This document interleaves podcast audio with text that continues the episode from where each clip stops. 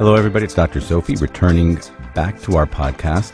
Hope everyone is doing well. Thank you for joining me. Thank you for all of your support and listening, questions, answers, comments. I appreciate it all.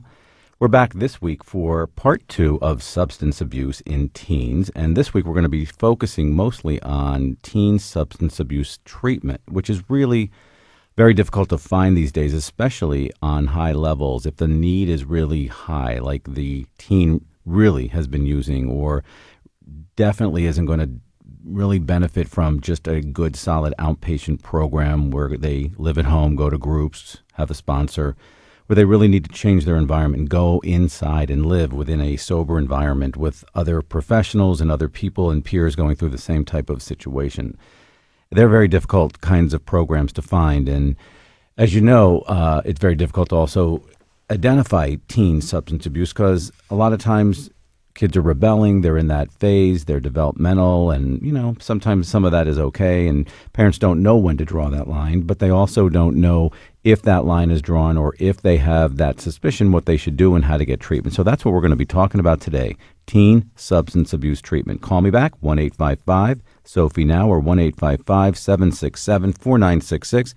What are your thoughts? What are your concerns? Have you had any treatment? Do you know of a great place for treatment? And we're going to be talking to a service provider, a treatment provider for teen substance abuse, getting their ideas, getting some of the pitfalls, some of the things they've learned, some of their focuses, some of what they do as their expertise, and ways that they would have my listeners really start to take a look at what do we do when we think somebody might have a issue or someone we love or someone's child we know and how to tell another parent, all those kinds of things, and then also where to go get the treatment and what the treatment actually looks like. So come on back, one eight five five Sophie now or one eight five five seven six seven four nine six six.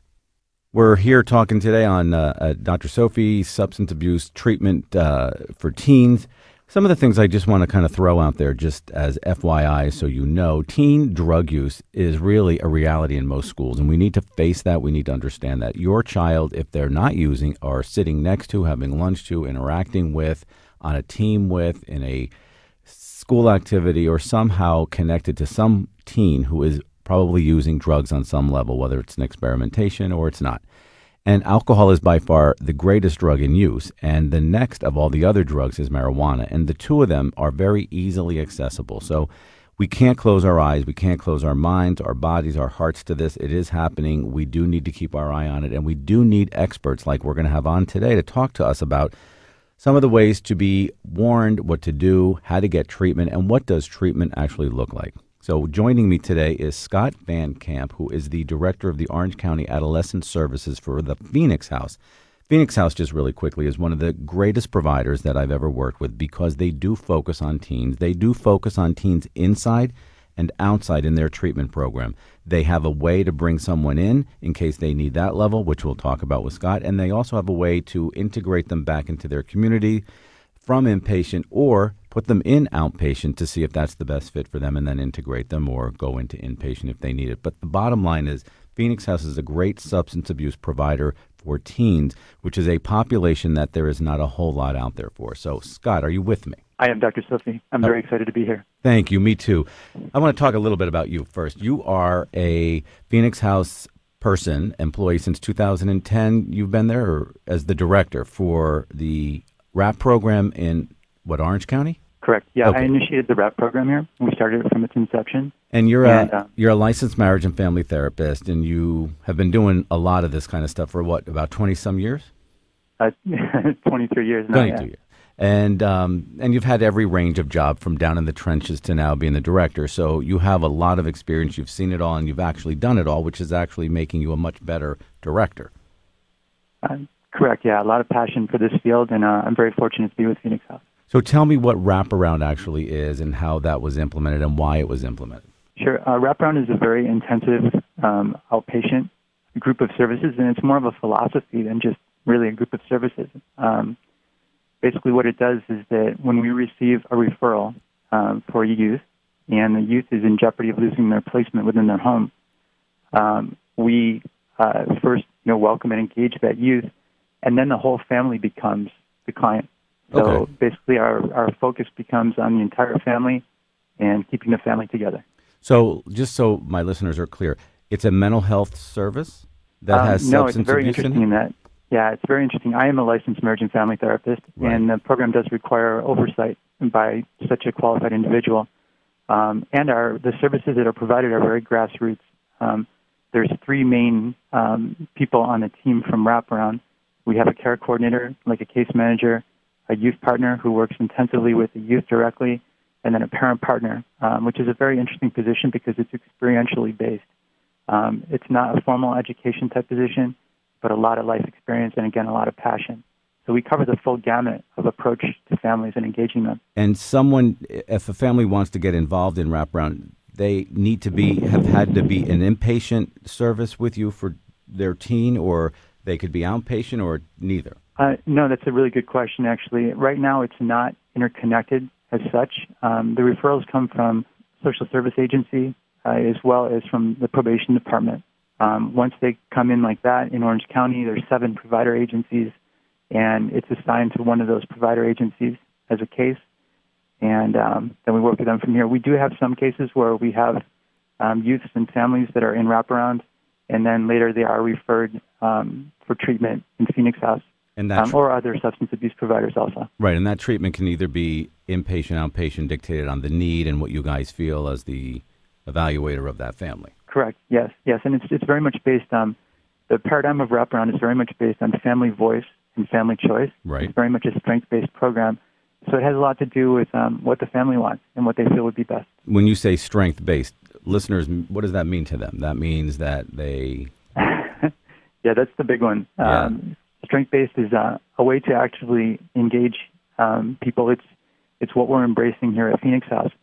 And that's it. When we first meet them, rather than a deficit base, like what's wrong with the family or what's wrong with the youth, um, we look at what's right in their life, um, what they do well, and we celebrate and honor those things. And it really, we find that it gives us a much more accurate assessment of what the needs really are. And, that's and a lot of that is, is based on the, the trust and, um, I guess, the, the collaborative partnership that's formed in that process. So then the strengths that you identify in this individual and this family or the teen and his parents or whatever are the building blocks of a foundation for you then to build the plan moving forward. Yeah, Doctor Sophy, I mean, it can go as, as far as like, I mean, I, I think that's a great, um, you know, lay description and to go clinically into it. Can you uh, hear me? In, yes, I can. Um, in, in recognizing uh, the importance of the idea of ambivalence, especially with teens uh, regarding their substance use.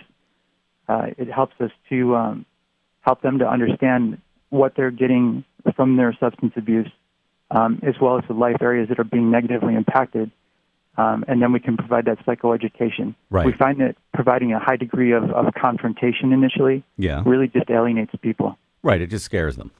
Correct. Even though they act Correct. like they're angry, they're really frightened. Uh, very often that's the case, yeah. Belongingness, usefulness, and competence. That's what people tend to need, you know. Say Myself that. included. Say that one more time. Oh, sure. Belongingness, usefulness, and a sense of competency yes. in their world. Yes. You have All to feel like you're needed and you're wanted and you have something to bring. Yeah, and everyone does. Absolutely. Okay, so tell me, we we have a mom or a dad listening to us, and they're they're finding they're concerned about their son who or daughter who is you know somewhere between thirteen and eighteen. How would they? What are they supposed to look for if they think somebody's using or they think their kid is around people who are using? Are they supposed to, you know, present them with a drug test, a urine? What, what are they supposed to do to begin the process of answering that concern? You know, it, it can. Um, in terms of a, a formal drug test, you know, I looked into some of your amazing work, you know, and I know congratulations are in order for your Phoenix House Rising um, Award, Thank you. Phoenix Rising Award. Thank uh, you. Yeah, amazing stuff. And, you know, uh, consistent with that, is the idea in parenting of, of honoring feelings and setting clear and consistent limits. Right, you know? right. Um, the idea of being consistent, um, being communicative, that can involve a drug test. Um, I think, you know, ultimately involves being a, a part, uh, an active part of your youth's life and looking for changes in their behavior, changes in, in the people that um, they're choosing to spend time with, um, maybe changes in their, their active affective state or their mood. Right. Um, changes in their academic performance. Um, yeah, really, you know, it, a lot of fancy stuff, and it comes down to talking to people and a sense of, like, authentic authentic connection. Right. You know? And I mean, like, you know, some parents are going to say, well, I've never had that kind of talk with my child. And I think, you know, you're going to say then that that's partly maybe how they got to this point, because the parenting has been maybe arm's length or not as intense. But again, it's not a, a bad thing. It's just now it's time to look at what is good and be able to build from there and show them how to parent and be not afraid of their kid or not afraid of their teen or not afraid to ask and push and show, because sometimes that means love, doesn't it? It, it really does. And I think, you know, the idea of intimacy, um, we use a Strengthening Families program. Right. Um, and beyond that, you know, uh, any strength-based paradigm is the, the understanding that intimacy is not something that you just do. Um, for all of us, it's something you learn. And, you know, there's an immense amount of, of growth potential um, and satisfaction and richness involved for the parents also, you know? Absolutely.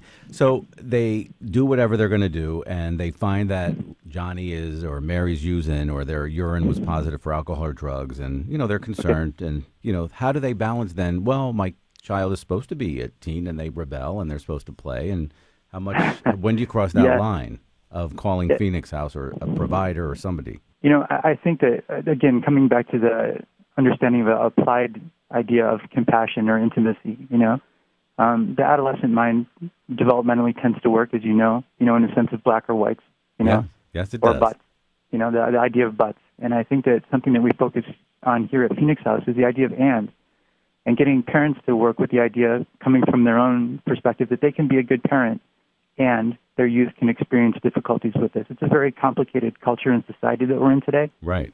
And then for the youth, it goes the same way, you know, that, that um, you know, all the things that are wonderful about you are still wonderful about you, and you can be stru- struggling with a substance abuse addiction. Right. Um, so, you know, I can love you, and I can also give you a urine test. I can love you, and I can also, you know, report when you're in violation of your probation. Right. So I can love you, but I still can tell you they have a problem. Yeah, and I, the only uh, alteration I would make is it's an and. I love you, and you know, I'm still going to address your problem. Right, and it doesn't. And, mean it, I... and really, it's beyond that. As you know, it's it's our problem because there's always system implications and, and room for growth. Yes, absolutely, absolutely.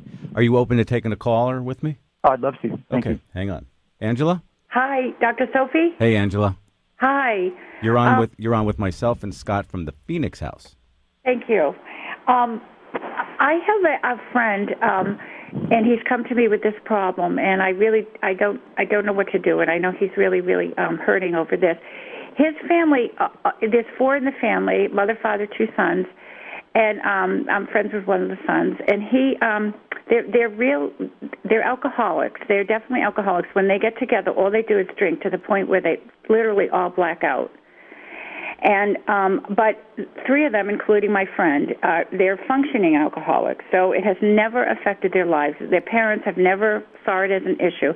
But the youngest son, which is my friend's younger brother, is a non-functioning alcoholic. It is interfering with his life drastically. He's lived wow. in New York, and it's affecting everything. He can't hold a job. Um, he loses things. He's almost gotten into several accidents. Um, and... He, the brother has come to me, my friend, saying that, you know, it's affecting my brother, but he, he comes from a family of alcoholics, and nobody is willing to do anything or say anything. Hmm. And he asked me, what should he do? And I have no, you know. Yeah, it's I mean, hard. It's hard. What do you think, Scott? Well, you know, I think the, the first thing that comes to mind, um, it is Angela, is that correct? Yes. Yes, it is.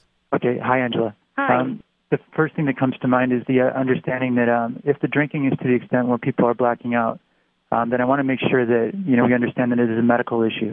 Um, right. And I am not a medical doctor, so that's something that I would I would suggest, you know, that system looking into. Right. Um, so that's one a, of the things that... That's a good way, um, excuse me, Scott, that's a good way, Angela, for you to let them know how serious it is that, you know, a doctor had told you, and that's me, not Scott, that you got to get something dealt with. This is a medical issue. You can die from this. I know. I... I know. You know, it's kind of like my friend, you know, I mean, he he talks about this almost... humorously, you know, that we just all black out and then we just go, you know, it's almost, they just, on, they have never taken yeah, it but seriously. Tr- but trust me, they're not comfortable or they wouldn't be even telling you. But right. Go ahead, Scott. I didn't mean to interrupt you. Go ahead. Oh, no, no, it's okay. Um, you know, I think that you've identified um, something, Angela, in the idea of, um, you know, non-functioning versus functioning functioning addicts, you know? Right. And uh, I think it comes down to, you know, how that person feels about the way they're using and in many ways whether they're ready to change or not, you know? Right. Um, I would hope in that, that youngest male that maybe as, you know, these different areas of his life are impacted negatively, that he would be open to treatment. And, right. you know, I think that sometimes it does begin um, with friends and friends of the family and people like that being able to um, connect with these individuals. Uh-huh. And, and again, I mentioned earlier about our programming at Phoenix House, and not necessarily from a deficit standpoint, but uh-huh. from a standpoint of love and compassion, um, you know, and, and, and listening. Because when we really listen to people, they tell us a lot about what's really going on with them. Uh-huh. And I think even if we reflect back to them, they start to develop what we call discrepancy, or an uh-huh. understanding about the real goals that they have in their life are being compromised in the context of, you know, right. what you're describing in this situation is, you know, kind of what's a, we call a transgenerational theme. It's something that has probably existed as a legacy within their family. Right. Right. And that's, right. that's very right. common, and it's, it's very difficult, but it's also very liberating Um, to be the one to start to address or break that cycle, or even have right. more awareness than a previous generation. Right, right, right. Yes, because he's talked about his grand, his parents, and yeah, they're big drinkers, I guess you'd call them. But you're right. I mean, this is kind of a way of life for them. Right. And yeah. Yeah. You, I, a, I commend, I commend your caring, Angela. It's, that's the first step. It really is. Well, thank you. But you know what, Angela, I think it's also important for you to to make two points to them, and it's not about scaring them, because as Scott was saying earlier, the fear and the, and the, you know, getting in people's faces in the beginning is only going to make them angry and they run. Right. But you want to let them know that, you know, they're comfortable calling themselves alcoholics, but really they are addicts. Right. And I think if right. they hear that word, not right. not thrown at them as a weapon, but as a reality, that wakes people up a little bit more than that, oh, I'm just a functioning alcoholic, oh, you know, right, versus I'm an right. addict. Right, because right. it's a, it's a drug. It's a drug. I hear that, yeah. And right. Then, okay, so so so should I talk to my friend or uh, directly to his brother or well, together? You know, I don't know. What do you think, Scott? well, I, you know, I'm not a big proponent of, of shoulds. Um, I think that it, it would probably best serve you mm-hmm. um, to weigh out the situation in terms of your understanding of that family right. and their needs. And first and foremost, like I said, the, the medical issues, um, mm-hmm. and the doctor could speak to this more than I can, um, stopping alcohol uh, quickly. Uh, when you're in the throes of long-term addiction, can mm-hmm. be fatal. Right. It's not like, you know, okay, I'm going to stop today. You can't uh, because your body is going to cry out for it in many different ways, physically and emotionally. So they uh, need to understand that. Just two things, simple, Angela, that you're telling them that you learned there's a lot of tentacles and, and depth to this of stopping, so you can't just stop. And two, it's called an addiction, and you're an addict. Okay. Yeah. Okay. I think, um, you know, if I would have meant to suggest something, you know, or invite you to look at something, uh-huh. um, they've used the term for themselves as being alcoholics. Right. Um, something that we look for in terms of, of an approach called motivational interviewing um, is the idea of change talk. And that can begin with asking them, hey, you know, can, can you define what being an alcoholic is? And they may surprise themselves in terms of where they really end up with that definition. Because right, it may start out right. with things that are more about euphoric recall and more about the good things, because as we mentioned, there's ambivalence. Right. Human right. beings tend to feel more or think more than one way about right. the same thing, you know? Um, right. Look at the example oh, yeah. of our, our relatives at the holidays, you know? Right. We love them, and they can really frustrate us, you know? Yeah, absolutely. Right, right. exactly. So, so if we talk to them about that and they start to define it, what's going to come out are going to be some of the things that have really devastated their family. Oh, and yeah, I think if, right. if we can avoid being um, a premature agent of change, which means our agenda is to change them, and uh-huh. just let them kind of sit with what, you know, understanding or awareness that they already possess, that uh-huh. can be a decent first step. Okay. Absolutely. That's yeah. That's uh, yeah. Uh, that sounds great. I would try that. That's a good idea because they use that term alcoholics very loosely. Yeah, I'm sure if you sit, even in a general, you know, conversation. They're right. not going to be able to really define it. They think it's right. kind of almost, you know, glamorous. Right. And I, yeah, right, right. And I'd be curious as to how they do would. I think that's really, yeah, that's a cool approach. I think that I would do that. Yeah. That's all right. Okay. Re- thank you very much. Thank you for calling. Call back if okay. you need anything or go on the websites. Thank you very much. All right. Wishes, Angela. Thank you. So, bye-bye. Bye. That was pretty interesting, but I think that's really pretty common for people who are still in an early stage and they're denying it, and it's almost, you know, part of their life, and it never hurt sure. my grandfather, so it's not going to hurt me. Tell me yeah. something, Scott. So how explain to people how you would take somebody who you're going to evaluate for substance abuse treatment, a teen, and how do you go, what's the process to decide what the next best step is, inpatient, outpatient, and what the component should be? Well, you know, part of it is um, depending on the referral source. Um, if we're working with um, probation or drug court, you know, there may be a, a suggestion um, related to treatment coming from those formal entities, you know. Right. Otherwise, you know, for us, again, it, it begins because, you know, the, the treatment relationship begins with assessment. Right. Um, so we, when we work in an individualized and compassionate way, uh, we really want to hear their story from, from their voice. And like you said, uh, Doctor, that gives us an idea of, you know, where they're at. Are they pre-contemplative? Are, are they contemplating change, you know? Because their motivation to change is going to have a big impact of how well they do and, and what program we would suggest for them, whether it be a, an outpatient program, an inpatient program, or whether they would be more appropriate for a wraparound program. I think something that's very important also right now clinically is really understanding the nature of the co-occurring disorders that may be present Tell, in that youth life. And I fully agree. Tell us more about what you think that what that means. Uh, well, you know, the issue of co-occurring disorders is what, what's really happening with the youth. What is really behind their choice to use, choice to want to feel differently, perceive their world differently.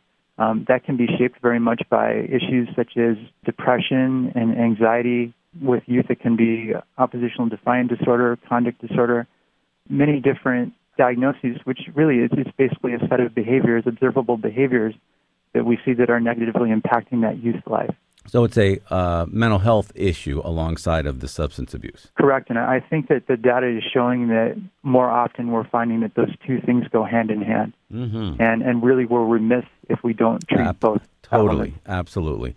Absolutely. All right, let's take another caller. Brad, are you with us? Yes, I am. Hey, Brad, you're with Scott from Phoenix House and Doctor Sophy. Hey, guys. So what you were talking about just now brings up, that wasn't my original question, but I, I'm, I'm going to ask you two questions if it's okay. Sure. Um, and the first one is what you were just talking about. Is there a difference between um, the physical dependence and an addiction?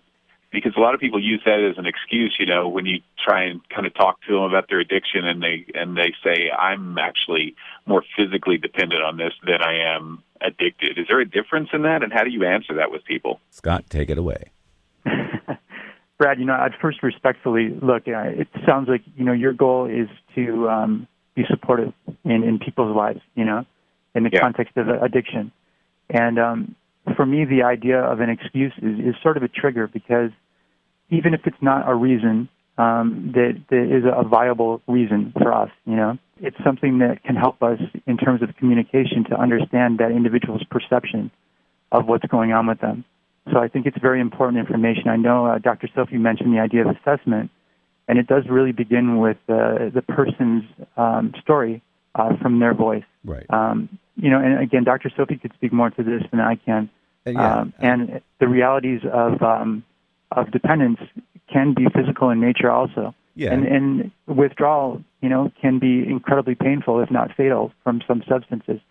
So there is a physical component um, in terms of a physical component of predisposition to addiction, um, a lot of controversy out there. Um, and to be honest, in most cases, I'm not sure how supportive that is in terms of um, utilizing the right level of applied compassion and purposefulness in effectively treating people. That's an important piece. A couple things, Brad. One is there is a physiologic, meaning the psychological component to an addiction, to that drink or that drug, where your your brain just gets used to it, where you start to a thinking pattern that you ingrain and, and you know, reinforce daily every time you use it. I feel this way, I take this, and then I feel better. That pattern of thinking becomes ingrained. That's an addiction. And then the physical addiction of your body to the actual substance and the withdrawal it'll go through.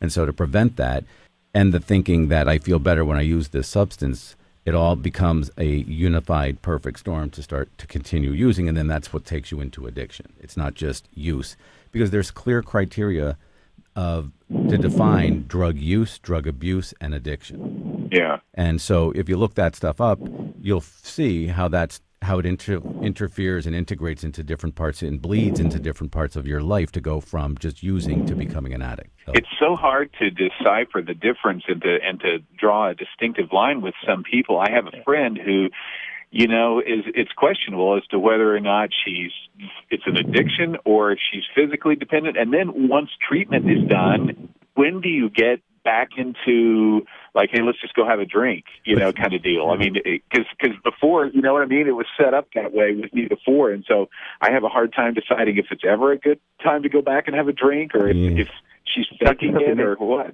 That's tough. Can I speak to this for a moment? Yeah, sure, please. Brad, one of, the, one of the things that's interesting, I'm not sure how well articulated this is going to be, so I'll preface it with that.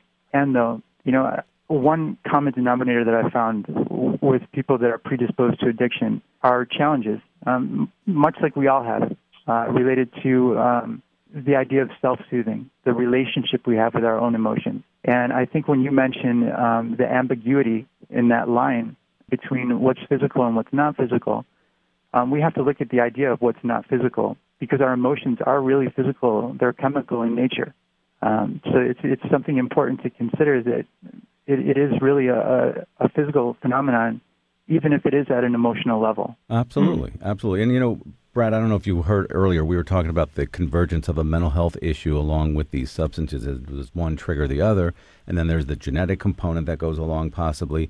But if you have somebody who's really confusing of whether they really are an addict or an abuser, and you look, and as the doctor or someone like Scott who trains and treats this kind of stuff, you look at the triggers of a lot of these things. And if someone is being triggered because they're in a situation that creates anxiety, and then that's what they're doing, they're self-medicating themselves, but during their day or during their other parts of their life, they're not needing that medication, then you really do have a mental health issue that's really triggering. And I think you treat that along with the the use of an abuse issue, and then you see what residual is left to answer the question, can we go out and have a drink? Is there a setup besides that mental health issue? So, I mean, there's a lot of pieces to it, but you got to really take it all apart. Yeah, the mental health part of it is, once that's treated, it seems like you, if that's the issue, then it'd be fine to go out and socialize and drink socially and everything. But if it's a substance abuse, that may be more tricky. Is that kind of the... Well, you know, I don't know. You know, Scott, you, you can speak to that first. Go ahead.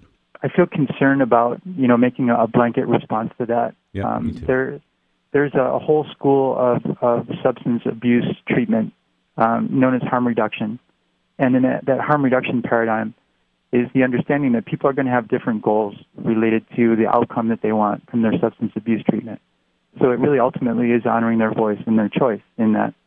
And I think really you have to look at the individual's dynamics with their use, their relationship with their usage, and, and again, how in the end, how it negatively impacts different areas of their life. Right. For some people, you know, they really cannot have a, a drink in a social situation, and perhaps they can't even have the exposure, direct exposure, you know, maybe for the rest of their life. Right. Um, but you really have to find out, you know, uh, from that person what they're comfortable with and, you know, where they are in their treatment. Yeah. So, I mean, and many times in treatment, uh, Scott, uh, you can speak to this too. I've seen many people who have to go through the loss and the mourning of that coping skill of alcohol or drugs, mm, because sure. it's almost been a best friend. Wow, that's and, interesting. And that's brilliant, uh, Doctor Sophy, because, you know, we mentioned before the understanding of ambivalence. And, and inevitably what that means in this case is that, you know, looking at what you may get positively from your addiction. We talked about belongingness, usefulness, and competency. Well, you know, things that are core to our existence, like our relationship with other people, that can be defined in the context of our usage. So uh, I'll use the example of a heroin addict. Um, they have skills in the context of their addiction, and they have connections with other people, a culture of people based on that addiction. You know, um, yeah. to to dishonor that and say that that doesn't have validity in their life is is to dishonor some fundamental human needs. Right, exactly, um, because it's become is, their buddy. Exactly. Is that the outcome, you know, that they're seeking in their life, you know? Um, you know, most of us would really hope not. And, though, if we just try to confront it and say, this is bad, and I'm going to offer you what's good, simply alienates people. The, the data supports that. Yeah, absolutely. They're only going to run out the door because you're taking a, their best friend away. And, right. Uh, and so right. And, and you may be literally taking their best friends away because their best friends are users. Right. You know, when we talk about competency, they have skills on the streets that we don't have. And, and believe me, in no way am I advocating addiction or, or heroin addiction specifically. What what I am saying, though, is um, alienating people and not hearing their story does not allow us to properly address their substance abuse issues or their their um, mental health issues either. Right. One of the biggest things I've had to learn all through my career is to really be able to see what is being triggered off inside of me and interacting with them so that I can yeah. keep it in check and I don't kind of confront people or go into their face because I have a, you know, a passionate feeling about something. I've got yeah. to be able to keep myself in check, and the only way you're going to do that is to know yourself best first. Absolutely. Absolutely. So, I, so. I'll, I'll let you guys go. I just had one follow-up question to all of that. Then does it end? I mean, does the treatment, whether it's physical dependence or addiction, does that ever actually end, or how, how do you end it if it does?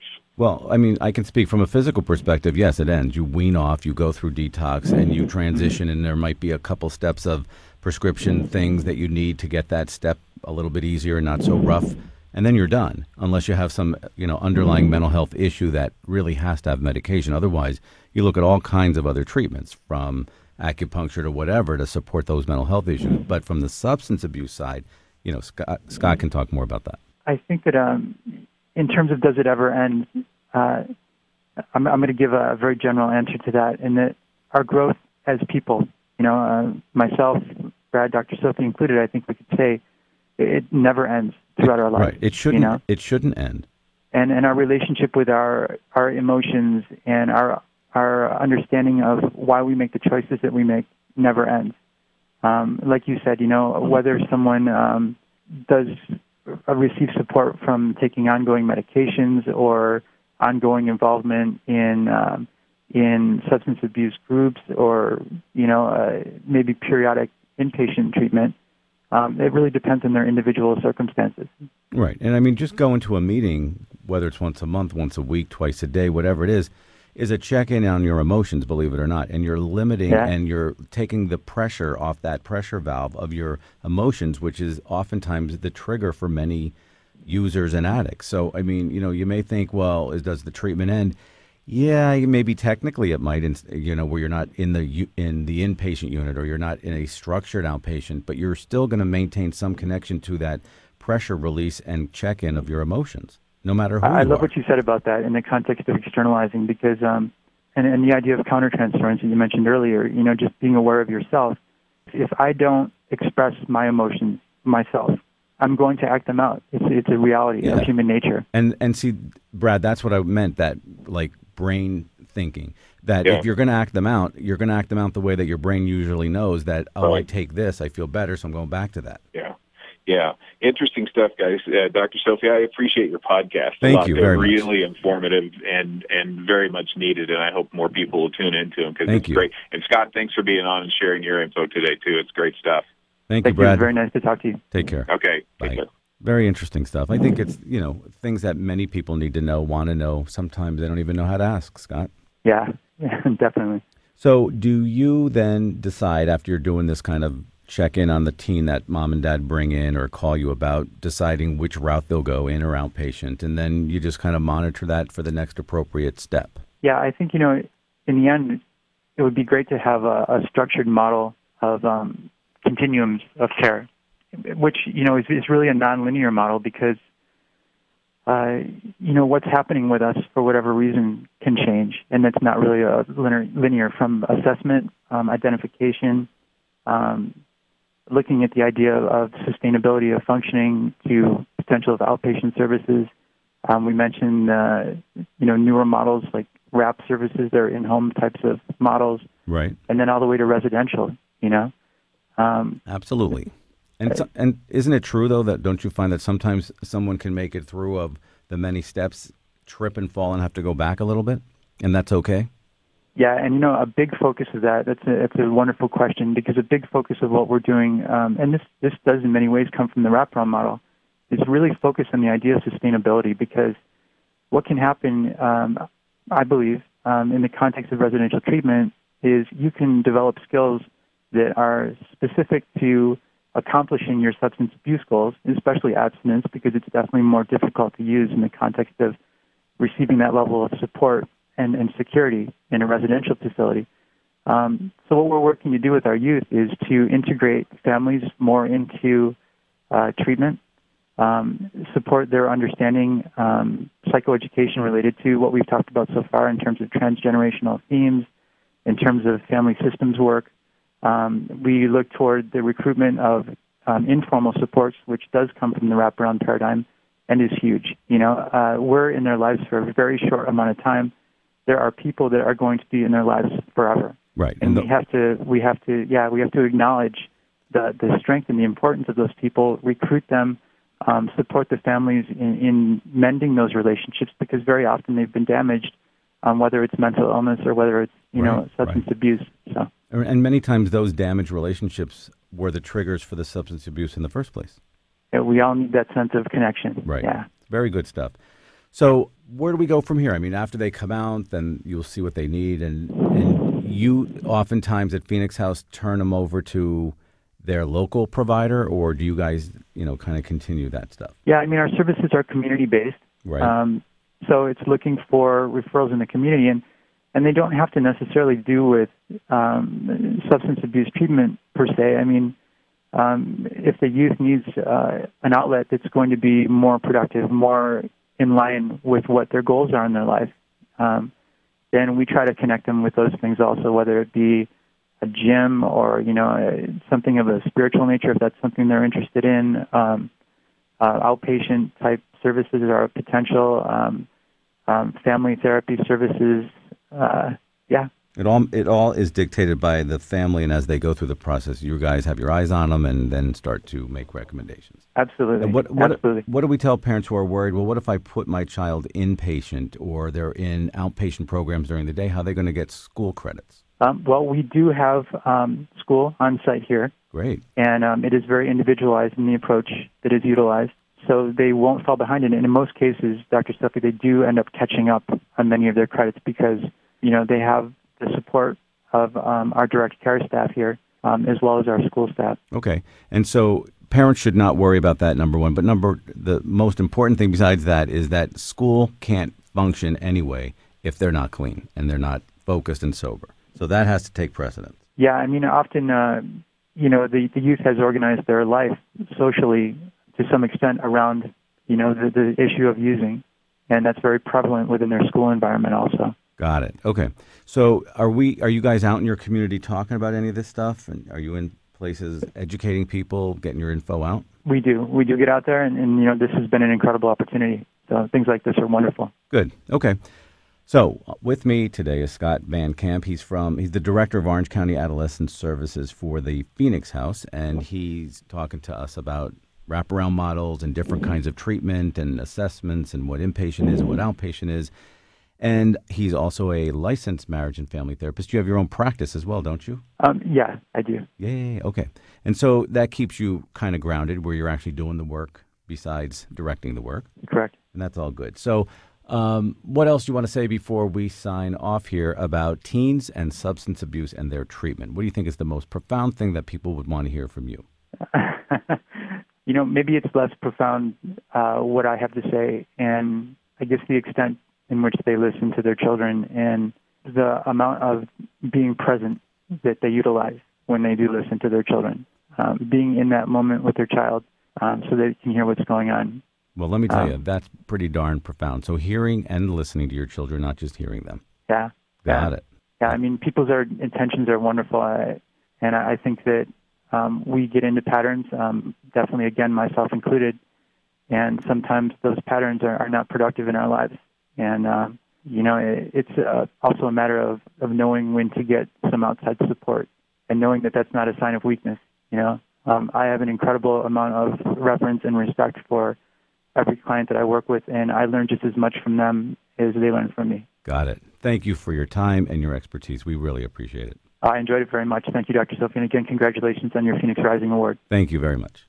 So on the phone with me was Scott Van Camp. He's the director of Orange County Adolescent Services for the Phoenix House, which is a really great treatment modality service provider for inpatient, outpatient teen substance abuse with great integrated mental health treatment alongside of it to deal with that comorbidity and the uh, problems that oftentimes go along with substance abuse that don't necessarily get identified or treated, which is the mental health component, because there is co-occurring disorders. That means they happen together, mental health and substance abuse. So you got to look at the whole picture, or you can't treat the whole person. So Phoenix House is great at, at looking at that model and really in, implementing it and getting it out there. So we're really happy to have had Scott on.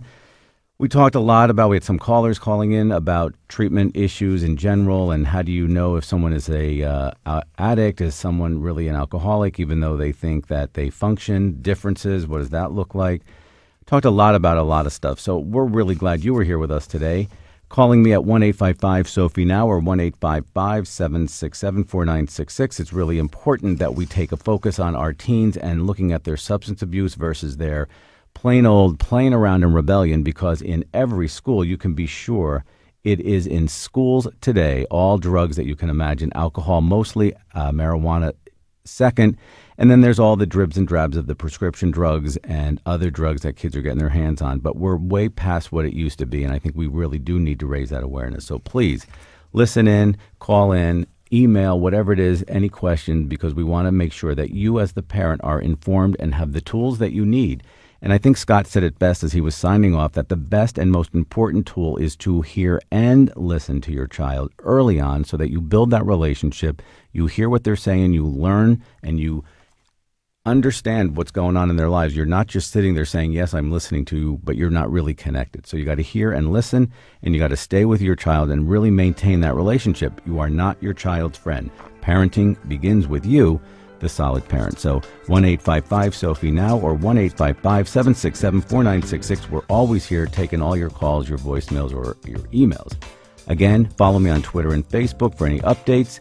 Visit iTunes to download the full version of Andy Grammer's Keep Your Head Up. And of all things, most importantly, don't forget to sweep. But you gotta keep your head up.